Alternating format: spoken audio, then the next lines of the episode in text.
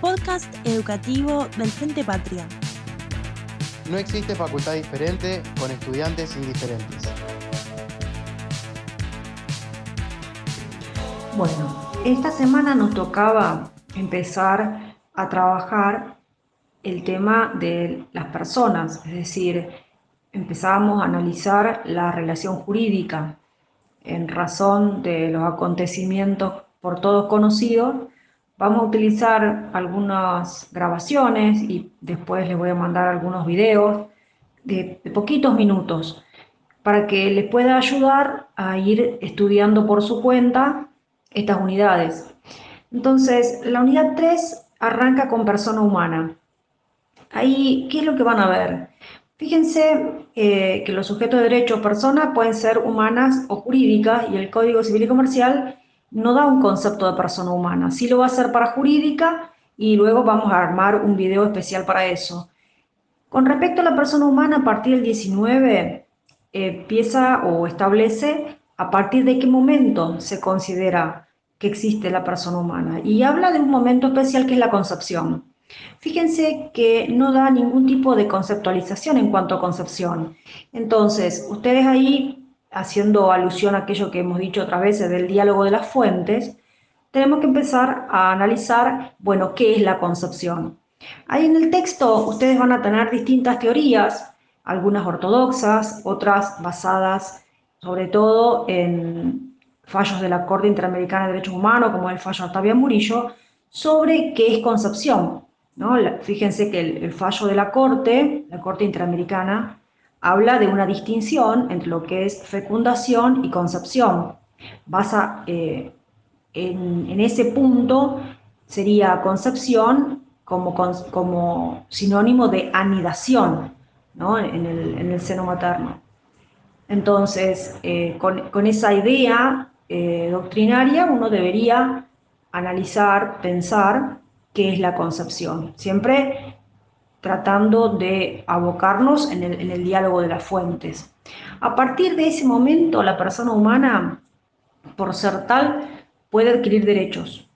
Entonces, ustedes vean que no es solamente el derecho a la vida, sino que puede adquirir otra serie de derechos, hasta vinculados a lo patrimonial. Puede adquirir derechos por donación o por herencia. Nosotros hacemos un listado sobre el cúmulo de derechos que podría adquirir esa persona, esa persona humana.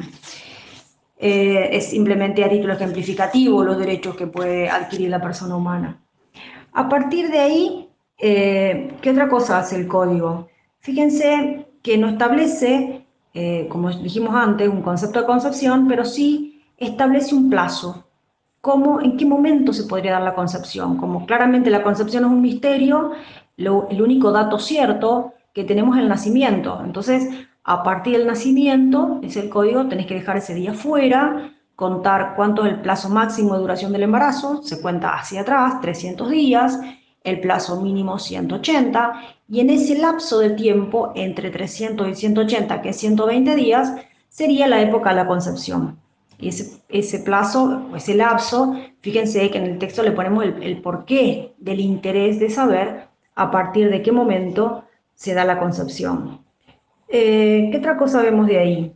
Bueno, el código o el programa empieza a hablar en el punto número 3 sobre las técnicas de fecundación asistida. Ahí fíjense que está, fíjense que está básicamente dividida en dos, esas técnicas de baja complejidad, de alta complejidad, la de, es para tener una idea, nociones.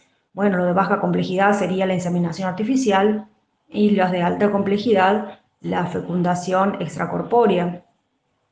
Relacionado con esto, tiene que ver con la idea de concepción, porque si nosotros tomamos la idea ortodoxa de concepción, que es igual a fecundación, un óvulo fecundado fuera del, seno materno, para esa, para esa teoría sería concepción, en cambio, si pensamos en un óvulo fecundado desde la, desde la teoría eh, de la Corte Interamericana, no sería persona. Eh, ahí tienen que ver las diferencias de unos y otros. Algo que no se dijo en el primer audio, luego lo escucho y me doy cuenta que le faltan algunas cosas, es que esa persona por nacer, que puede adquirir derechos, y siempre estamos pensando más que nada en esos derechos de índole patrimonial, para que pueda consolidar los derechos, necesita de un solo requisito, y es el nacimiento con vida. La vida se presume. Fíjense lo que dicen los artículos. Tienen que mirar detalladamente los artículos 19, 20 y 21. Entonces, para consolidar los derechos adquiridos en ese periodo de persona por nacer, ese sujeto tiene que haber nacido con vida. No importa si vivió un minuto, si vivió tres horas, si tiene posibilidad de seguir viviendo o no, con que haya vivido un instante fuera del seno materno, allí se van a consolidar todos los derechos. Para que los audios no sean tan largos, lo voy haciendo de a poco.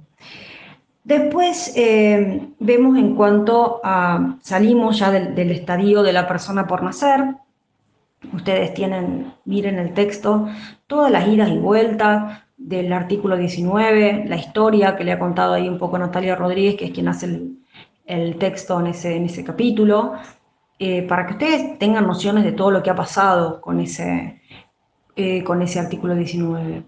Luego de salir de la persona por nacer, llegamos al momento del nacimiento.